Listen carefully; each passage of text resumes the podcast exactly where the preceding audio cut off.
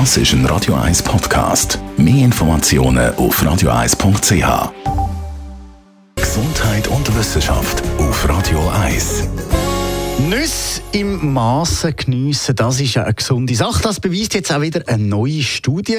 Und zwar hat man herausgefunden, dass der regelmäßige Verzehr von Baumnuss, Baumnuss nicht nur sich positiv auf den Cholesterinspiegel im Blut tut auswirken, sondern eben auch die Darmflora positiv beeinflusst.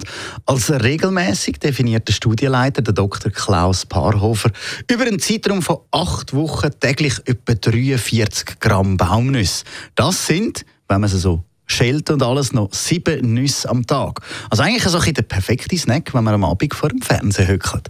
Wie die Forscher weiter sagen, sei ja der positive Einfluss von einer gesunden Darmflora auf den Körper schon länger bekannt, aber eben das, was sie jetzt herausgefunden haben, zeigt, dass die sieben Baumnüsse am Tag sich auch positiv auf Probleme von Zuckerkranken und Übergewichtigen auswirken. Und das eben weil im Darm mehr probiotische und Buttersäurebakterien produzieren. Die Forscher sagen aber auch, dass man Baumnüsse als Ersatz nehmen für andere Fett oder Cholesterin, die man sonst würde, zu sich nehmen Also, ab und den Nussknacken mal wieder für suchen.